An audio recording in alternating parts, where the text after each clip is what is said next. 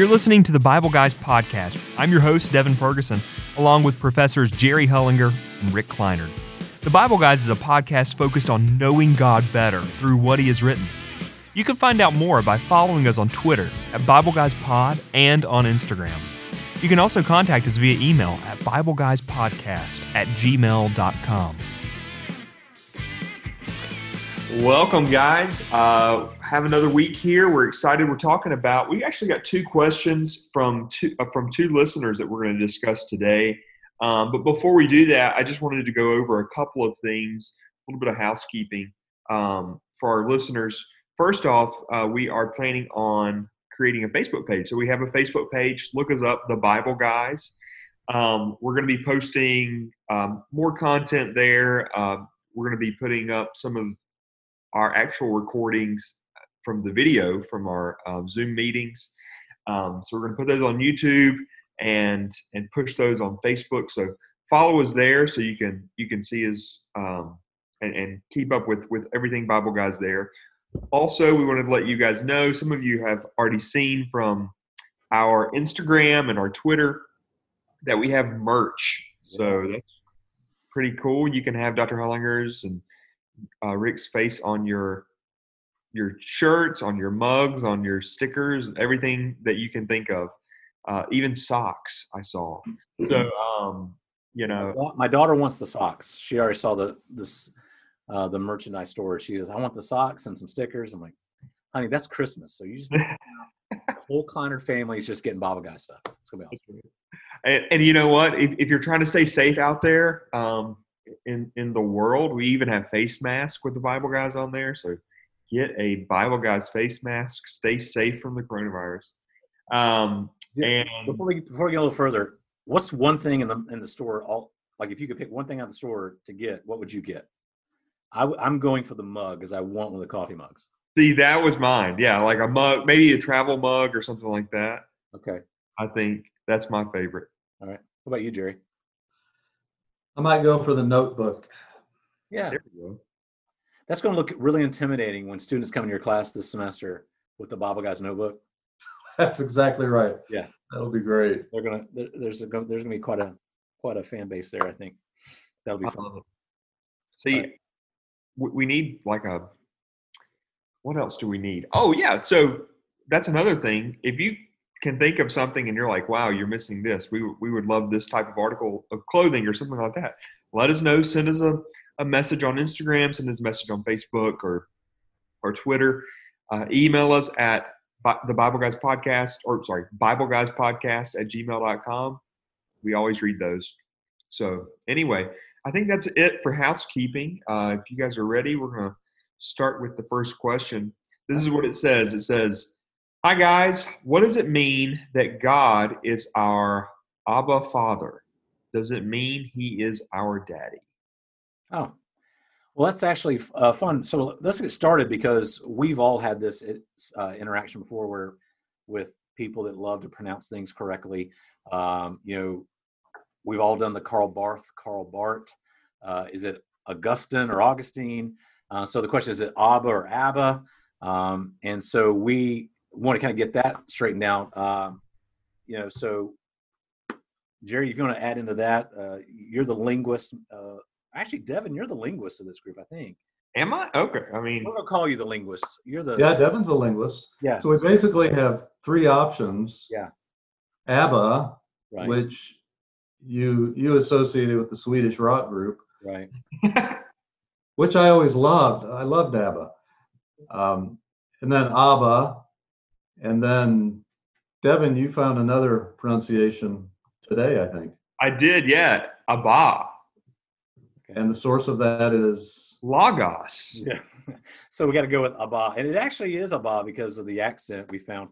And again, right, this was done by looking at Logos and listening to it because, we're those guys. Yeah. We'll go with Abba then. Sure. And it's interesting, the question, I don't mean this about the person that gave the question, but the question itself is really revolting to me because just this idea that you call God daddy, I mean, everything within me just revolts against that whole idea. So I'm going into this hoping that that's wrong. And of course, we've looked at this before and we know that it is wrong. But it really goes back to in the early 70s, a German scholar, Joachim Jeremias, and he published a book in which he dealt with the term Abba, and he never said that it's translated daddy. He actually just said something like it can refer to the chatter of a small child. And so from that, people began to use the implication that we can now call God daddy. And there were actually books and articles published after Jeremias's that really took him to task on this. And he ended up kind of changing what he had written a little bit. But that's kind of the origin of the whole thing. And I think that's an interesting point. It kind of falls in the line of those things that make for a good preaching hook. Yes. Like the Romans passage about the gospel is the power, the dunamis of God. That's where we get the word dynamite. It's explosive and it's all spread. And that's a good preaching hook, but it's not textually accurate. And I agree with you, Jerry, although I didn't do the reading on, what was the gentleman's name again? Jeremias. But that I have, in other studies looking at it, I don't think you can in good conscience say, this means daddy, so you can call God dad or papa. I've heard some people say that. But that term in the Aramaic is a term of endearment that a child would use for their father, but that doesn't necessarily mean daddy. So I think there's where the correlation is. It's like, okay, whatever you called your dad, that's what you can call God. I call my dad Pop, but I've never addressed God that way. It's showing relationship more than it's showing I'll use the word slang of it. Yeah, when James Barr was responding to this whole concept, he pointed out that, yes, a child would call his father Abba, but the grown children would use the same term. Mm-hmm. So it wasn't something that was relegated to small children. And then I think it's interesting, when you look in the New Testament, Abba only occurs 3 times. Okay. And it's always followed by the Greek word pater, for father. So you always have the Aramaic term and the Greek term. And I've always felt that the concept was basically showing I think you may have just used the word intimacy or nearness with God, but the New Testament will make it clear, even though we have an intimacy with God, we also need to remember his transcendence. And so we don't want to just kind of saunter into God's presence and start calling him daddy, which is not the sense of the term at all. And I think there's some places in the text that kind of show why he uses the two together.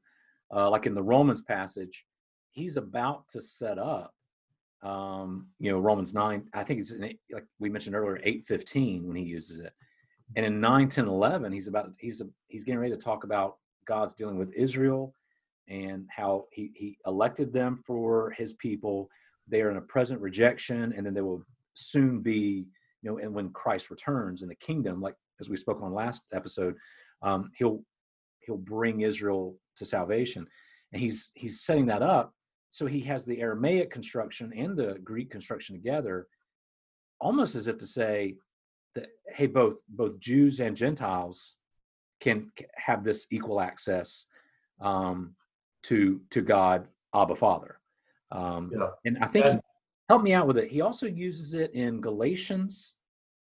And what's the Galatians point? And also in Mark 14, where Jesus says it. Yeah. And so Rick, I was going to say, you're really showing your age, because that interpretation goes back to Augustine. Speaking of Augustine and Augustine, right. Augustine we know is correct. But I believe that goes all the way back to Augustine. And so that's a very, throughout church history, a very venerable view that he's trying to bring in, unity in the body of Christ. I did not know that about Augustine, but thank you for making me sound really a lot smarter than I really was at that time. I appreciate it. Well, another thing that's interesting, right before we came on, I I was looking through, of all things, the Talmud, and I was only able to find one instance where Abba is used to address God in the entire Talmud. And the thing that was interesting is there's a story about, evidently there was some drought in the area, and some small children went to ask their rabbi, and they called him Abba, Abba, Father, Father, we need rain.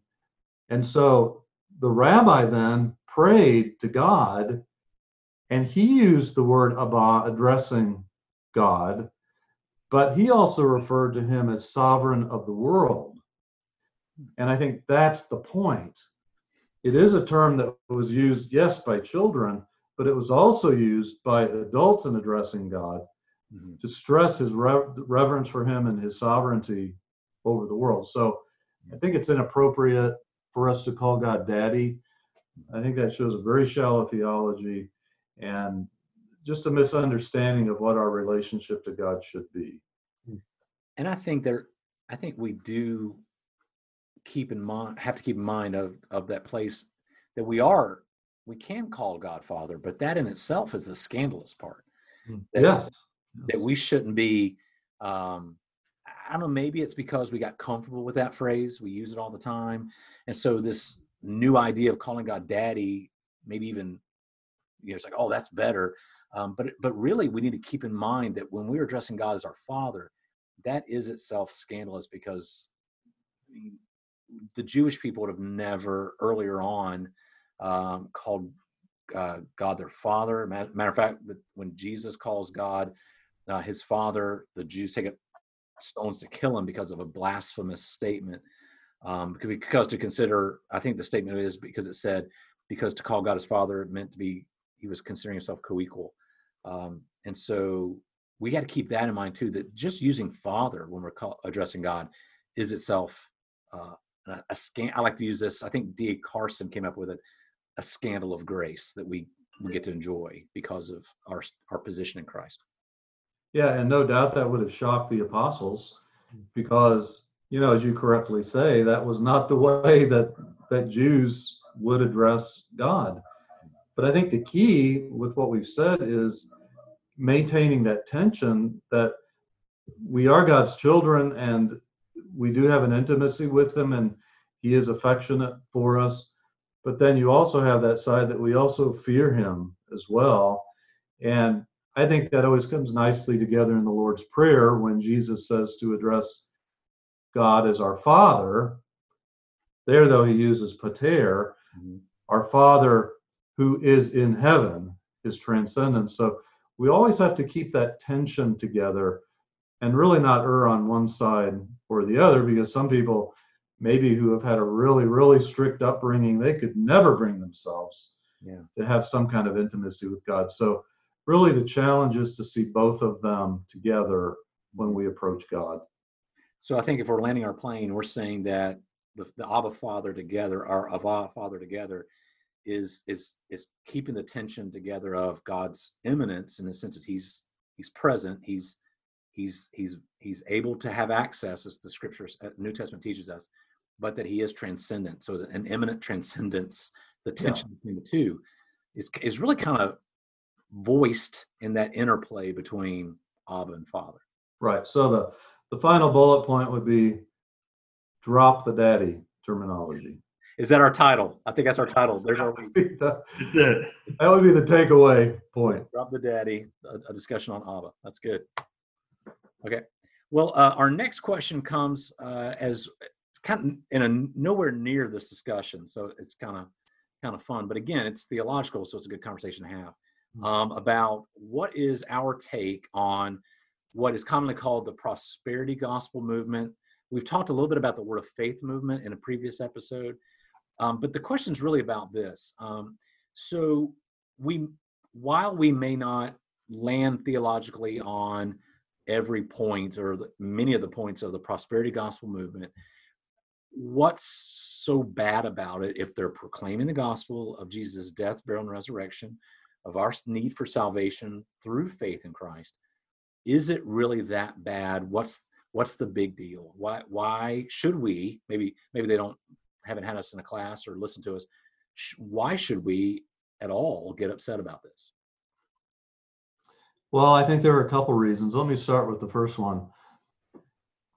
I would not doubt that God may graciously use them to bring people to faith in Christ. So I'm not denying that couldn't happen. However, I do question whether they are actually preaching the pure gospel. They have major issues with Trinitarian doctrine. And really, that's the heart of Christianity. If you go awry when it comes to any aspect of Trinitarian doctrine, you are on the fast path to being a heretical movement. So at that level, I would say, well, somebody could become a Christian through a lot of different denominations or religious sects. I mean, that's possible. But I even have a question at the fundamental point on some of their key theological issues. And you mentioned a previous podcast. We haven't released it yet, but one that we recorded on, I don't remember what the topic was, but I think Joyce Meyer's name came up on that podcast. And we were talking about, finishing the atonement in hell and Jesus being born again and all of these issues with what the image of God is. So, we're dealing with some very serious things here. So, yeah. While some gospel might come through, we need to be aware that that is not always the case. And I think the longer this goes on, the less gospel will actually come through. Yeah. Before we go a little further, because I would like to get into those, let's talk about a few key ideas, key theological ideas that maybe our listeners wouldn't be aware of. Some listeners would be, but some may just not. So, but before we do that, I would agree with what you said, how your statement was that the Trinity is a key. And we're not saying that you have to understand the Trinity in order to be a Christian or anything like that. But I think what we're saying is you can't be a Trinity denier and be a believer. There's two different statements there. Or misunderstand the nature of each member of the Trinity. Right. And so I think there's the key that we have to keep in mind of what we're saying versus what we're not saying. Because some people may hear that and hear what we're saying and go, oh, because wait, we got to go down the line on everything you guys believe doctrinally? And that's not what we're saying. But that there are some real big key issues that come up that on first blush, if you're not listening regularly or maybe even reading the resources they put out, you won't get it because they can do like we do. We can edit a podcast and sound better than we really did. You can edit a TV blurb or something so that you don't say something that may be taken as scandalous. Could I make one other general point before we get to some specifics about the prosperity gospel? And that is, apart from, those kind of doctrinal things, and I know there are more than that, but I'm also concerned that, let's just assume for sake of argument, okay, they do preach the gospel. It's very easy for people to become derailed in their Christian lives if the wrong kinds of things are being emphasized. In fact, if not even the wrong things, but even if the right things are being overemphasized. So I think there are a lot of matters where it just takes people off into a tangent that I really think ultimately is going to destroy their Christian life. And so that's just kind of general point, but that has the effect on a lot of people, and it really removes them from what they should be doing in the Christian life as they're expecting things that God never promised.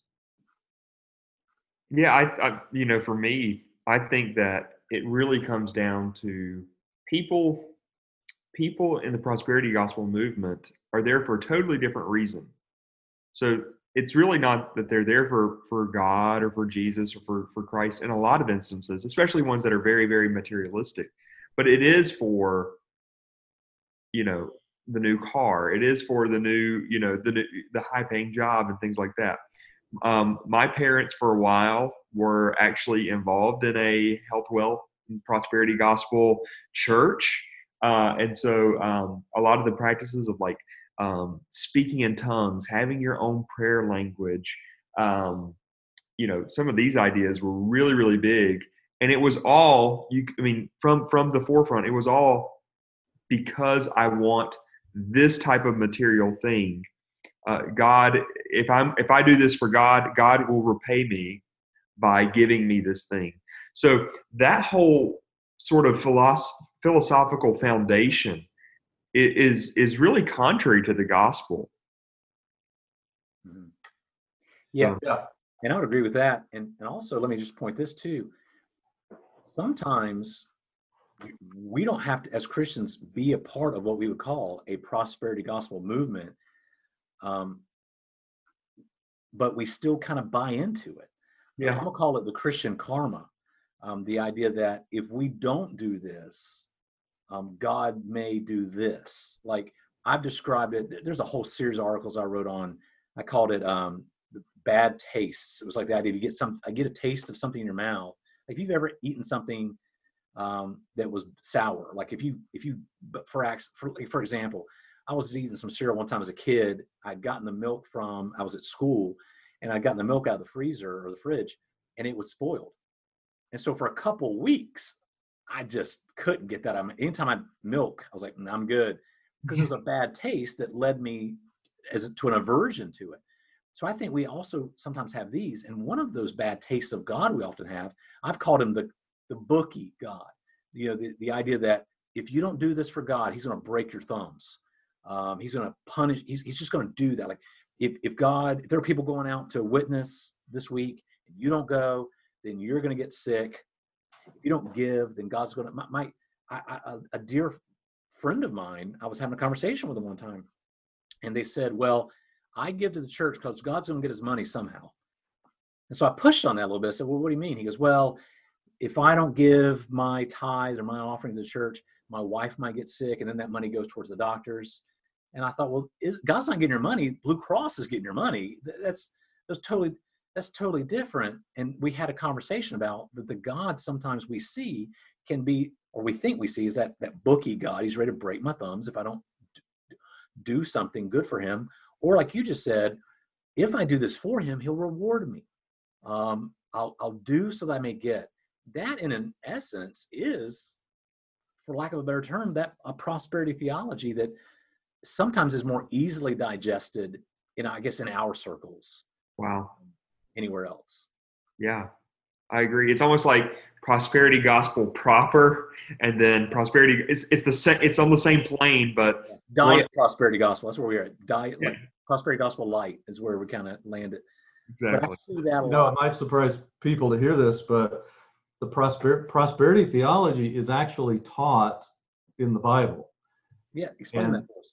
And if you go to the Mosaic Law in the Old Testament, God was very clear with the nation of Israel that if they walked in obedience to him, he would make them rich.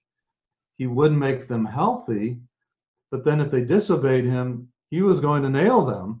And Moses lays out the degrees to which this thing is going to go.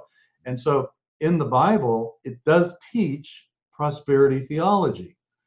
And this is why one reason a lot of these teachers will rely heavily on the Old Testament text. So we are not denying you can find those passages in the Bible. The problem is that represents the way God was working in a covenant relationship with the nation of Israel.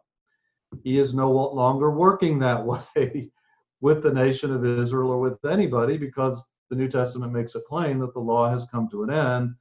And so we need to be careful. Can I get in here? Drawing this stuff from? I'm sorry to interrupt, but I'm already thinking the devil's advocate question that I know you want to answer. But doesn't the Bible say that Jesus Christ is the same yesterday, today, and forever? So how? And of course, you know where I'm at. I'm setting you up. I'm putting the ball on the tee for you right now, Jerry. So how would I? Doesn't the Bible say? Aren't you saying that Jesus or God changes? that's really nice of you to give me that kind of question, because I know you would be itching to answer it as well. You cited Hebrews 13, Jesus Christ the same yesterday, today, and forever. There's a difference between, and I'll just use some theological terms here, there's a difference between ontological immutability and functional immutability. When it comes to God's nature, of course, he never changes. However, God does change the way in which he works throughout history. And I think that's a case in point here. So, yes, God is the same, Jesus is the same as they've always been, but God is working in a different way than he used to.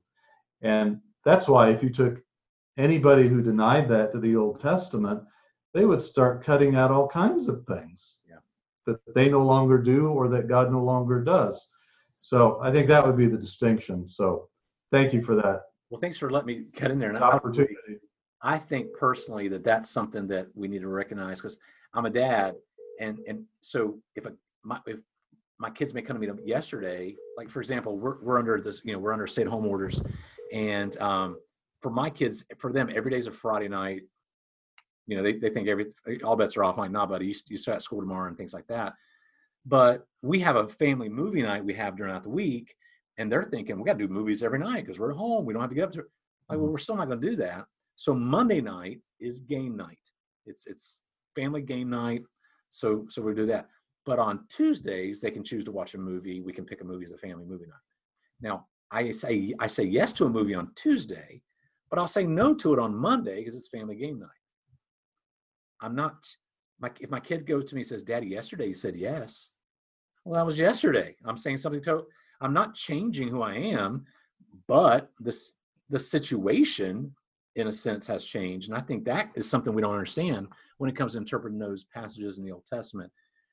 God's not changing, but situations, if you want to use that for lack of a better term, are different.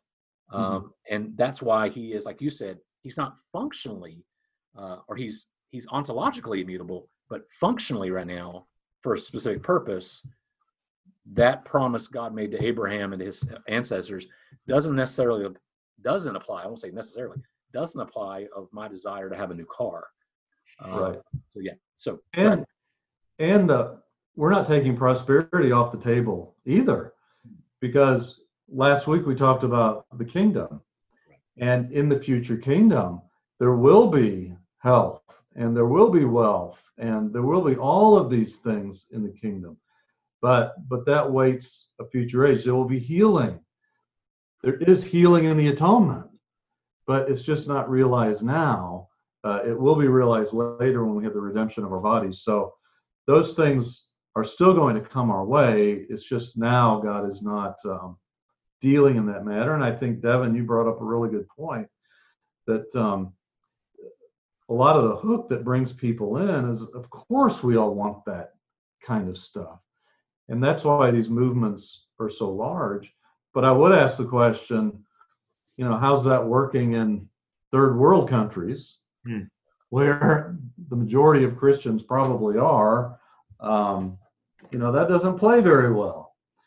And it also doesn't play very well even in our country now, as people are losing their jobs and losing a lot of their money trying to cover things. So it's not only not a biblical position, it's an illogical position, and it really denies reality, in my opinion. And I would add to it that it's an ahistorical idea, because the history of the church, I mean, to think that this prosperity gospel movement is something that was part of Jesus' original plan. Well, the disciples really failed at it because they all died martyrs' deaths. The founder of our faith suffered, an illegal trial and death. And so you just don't see that backed up with history. Where you see it become prevalent is in the, the late 19th and early 20th century, when it starts kind of peaking up. And so the question becomes, all right, so was almost 2,000 years of church history missing what now you have? And there's just danger behind that. I think there's also, personally, I think it's because I was talking to somebody about it yesterday. I think a lot of my trouble with this is me coming to faith later in life. I was surrounded by Christians to the point when I was 21, when I came to faith in Christ, I was surrounded by Christians. I knew enough about the gospel to know that if I was truly going to believe in Jesus, I had to be a disciple. I had to follow him. That means, like what he said, you're taking up your cross, denying him, you're dying to pleasures of your life. And I was enjoying the pleasures of my life. I didn't want to let him go. So I knew enough about the faith to stay away from Jesus. And so when I would see this on television, I was like, that's not what Jesus taught, because these guys seem to be enjoying life. And Jesus's words were, you got to deny yourself. And that's not what I see happening with these fellas. That's a great observation, great historical observation, because, you could just go through a litany of church history and look at the greatest men and women God has used throughout history. And this wasn't true of any of them. And when I read the gospel, I like your points about discipleship. It's almost, when Jesus interacted with people, it's almost as if he was trying to get them not to follow him. Well, he does in the scene that gets me, and that's what we were talking about last week a little bit. Well, before we, between these two episodes, there was the parable of the rich man and Lazarus. If you just read the red words and forget the black words of context, you miss something. He starts the parable. He goes, Jesus told this parable to those to the Pharisees who trusted in their riches, because the Pharisaical mindset was a sign of God's favor on them was their material wealth. Mm-hmm. And if God was pleased with them, that meant they would have finance. So for example, if they were financially sound, God must be favoring them, so they must be okay. But if they were poor, God, something's wrong. And that's come out of the mouth of people I've seen on TV recently saying these things. But Jesus told them the parable of the rich man and Lazarus. Now, yes, there's theology about what happens after a believer dies and a non-believer dies. But the point of that parable was to show rich people go to hell. Exactly right. And that's not a sign of wealth is not a sign of favor of God. And so to me, that's the striking one. It's that, okay, so when people say, Rick, why do you get bent out of shape about these guys? Because Jesus was, and yeah. I try to stick with him as close as I can. If he was upset about it, and I need to be. I don't need to just go, it's okay. No, he called it out, and I think we should too. That is so good, because that is a parable about money, mm-hmm. and the whole discipleship thing. In this life, you're not going to get anything out of it. Yeah. So I think that is really good, and this kind of goes to my earlier point, the danger of this movement. As people get involved in it, those are the things they're going to chase. And as they chase those things, they're not only wasting their Christian life, but then they're not able to lay up treasure in heaven. It's like, hey, if you really want treasure, don't do this. Because treasure in the next life comes through denying yourself, taking the hard path, taking the difficult path. Now, God may graciously choose to make you rich. Wonderful. But that's not what we need to be pursuing, the health and wealth and being demon-free and all these other kinds of things. So I think it really misleads people to the Christian life. And by the time they get to the end of the road, they're either so put out with God because he didn't deliver on anything, and a lot of times they just become disgruntled, and it's like, yeah, this wasn't what it was cracked up to be that I thought. And I would also add that there is, and you alluded to it there, the other side of that would be what we might even call poverty theology. That, okay, well, God's blessing me. The reason why, it's the idea that, okay, because I'm poor, at least God, I know that's God's with me. Well, if God blesses you, then let it be a blessing. Use that blessing to be a blessing. It's not that wealth in itself is evil. Jesus said that. Exactly. It's that love of, that pursuit of, that what we find in Scripture. And so I don't think it's not like, so many times we can be, if we're not careful, we can play the seesaw game and just go, okay, no prosperity gospel, let's go over here. No, that's not it either. And so we're not suggesting a monastery lifestyle. Right. And then, you intimated the Galatians 6 passage. Of course, that's one of the most misquoted verses in all of the Bible. Money is the root of all evil. No, it's the love of it, which is exactly what you've been indicating with the Luke parable. Right. Devin, this is not to do with prosperity gospel, but we should put in the merchandise store that T-shirt picture I sent you this week. I can do all things through Christ when I take a verse out of context or something like that. I saw that. Just kind of remind me of what Jerry was saying. I think that what we're trying to land on here, I would say, is the dangers of it are, first of all, theologically, because they paint a picture of God as he is not revealing himself in Scripture, which is dangerous every time. There's also the problem with it, I would go practically and historically, that just to say that this stuff just basically came on the scene within the last few hundred years, less than 200, that's dangerous ground to go. I'm gonna put all my eggs in that basket and go, it must be right. And then I would also throw in here the lifestyle of those in prominent positions in that movement. And again, I know that there are people in our camps who have shipwrecked due to moral failure or what have you. But you see it in that pursuit of this. If you're not denying yourself and not pursuing Christ, you're pursuing something. We're never stagnant. We're either pursuing Christ or something else. Yeah. And so that's why it's across the board. But in a whole viewpoint that is about wealth and pursuing wealth as a sign of God's favor, you're more likely to begin pursuing in the other direction than you are Christ. If that makes sense, what I'm saying, it seems like it's more tailor-made to a alternative to Christ pursuit. And that's why the movement's so successful. I mean, it feeds what people in their deepest depravity really want. Right. And it goes against our senses to pursue godliness. That's hard, and that's not very sensational and flashy, but this other side really is. So I think you've summarized nicely our three problems with it: theological, historical, and practical. Mm-hmm. So I think those are big dangers of this movement, and I would run away from it. Right. Well, thanks, guys, for the conversation. That was excellent. If one of our listeners, if you're out there, we hope that you enjoyed this. If you have any other questions about this topic, or if you have any other questions about the Bible, please email us at BibleGuysPodcast@gmail.com. Send us a message on Instagram or Twitter or even Facebook. You can find us there at BibleGuysPod.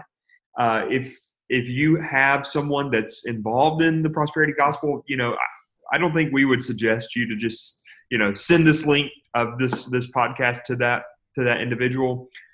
Probably listen to this, find some other resources, think this through, make it your own, and go to them in love.